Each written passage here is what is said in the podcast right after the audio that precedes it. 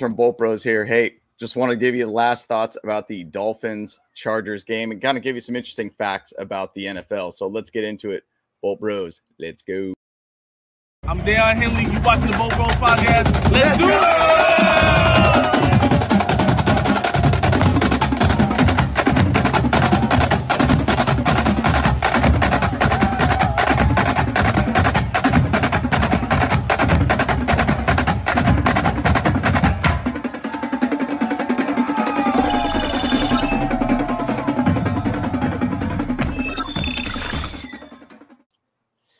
So lots to unpack from this game, obviously. Um, you know, doing our live last night, just talking about our experience being at SoFi, great time all around, regardless. Tailgates are undefeated for sure. And one thing I just kind of really wanted to point out is week one is an absolute crapshoot for pretty much every team in the NFL. You kind of don't really know what to expect.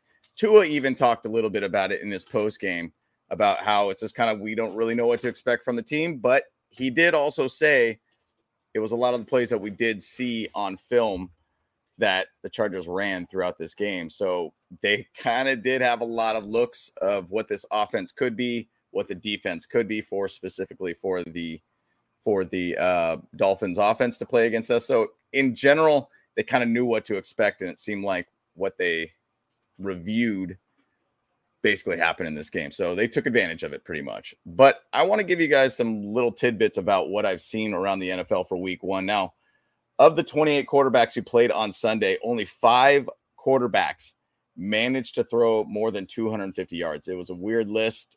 Tua Tagovailoa, Vailoa obviously blew us up. Matthew Stafford, Kirk Cousins, Derek Carr, and Mac Jones. So a lot of these teams weren't ready this week. And you know, on top of that, Seahawks lost to the Rams, Vikings lost to the Bucks, Browns destroyed the Bengals. Uh, also, side note, Joe Burrow is now one and four versus the Browns in his career. Weird stat. Um, and then the Lions beat the Chiefs. Good. Um, interesting to see. There's just a lot of weirdness that happens in week one. A lot of good teams from last year lost week one. It's not the end of the world, guys all around. This was just a major, major game for both Dolphins and Chargers to try to find a way to be able to get a win. Personally, I kind of put it as like it's a luxury to win this game.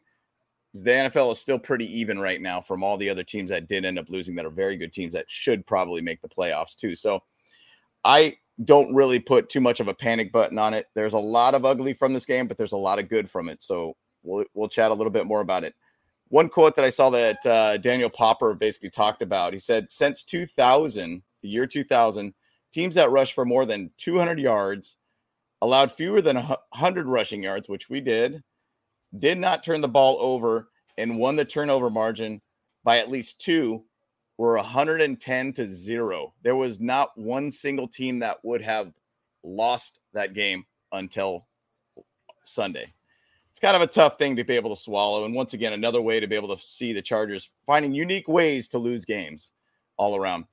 On top of that, this is actually the most yards that we have given up in a game since 2006. On a positive note, if any of your Chargers fans have been fans for this team for decades, 2006 was a pretty good year. So maybe there's going to be something out of that that's going to be good for us.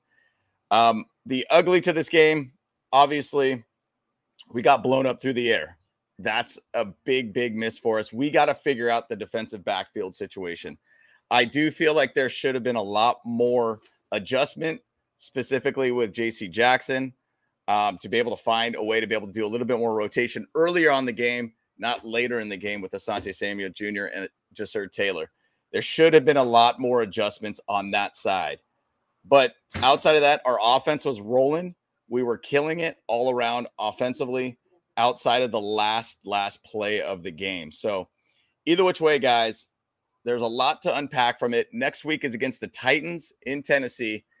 I do think that this could potentially be a get right game, get our defense back in line. Our offense is going to score like crazy. We had a, a massive, massive game offensively and a very balanced game all around. So, lot to be able to take from this game, guys. But once again, guys, this is James from Bolt Bros. Let me know your guys' thoughts and all of your guys' um, you know, pain points of the game, good, positive, bad, whatever it is, ugly. We'd love to hear from you guys. We'd like to be able to comment back with you and hear you guys' opinion on it. But once again, like and subscribe.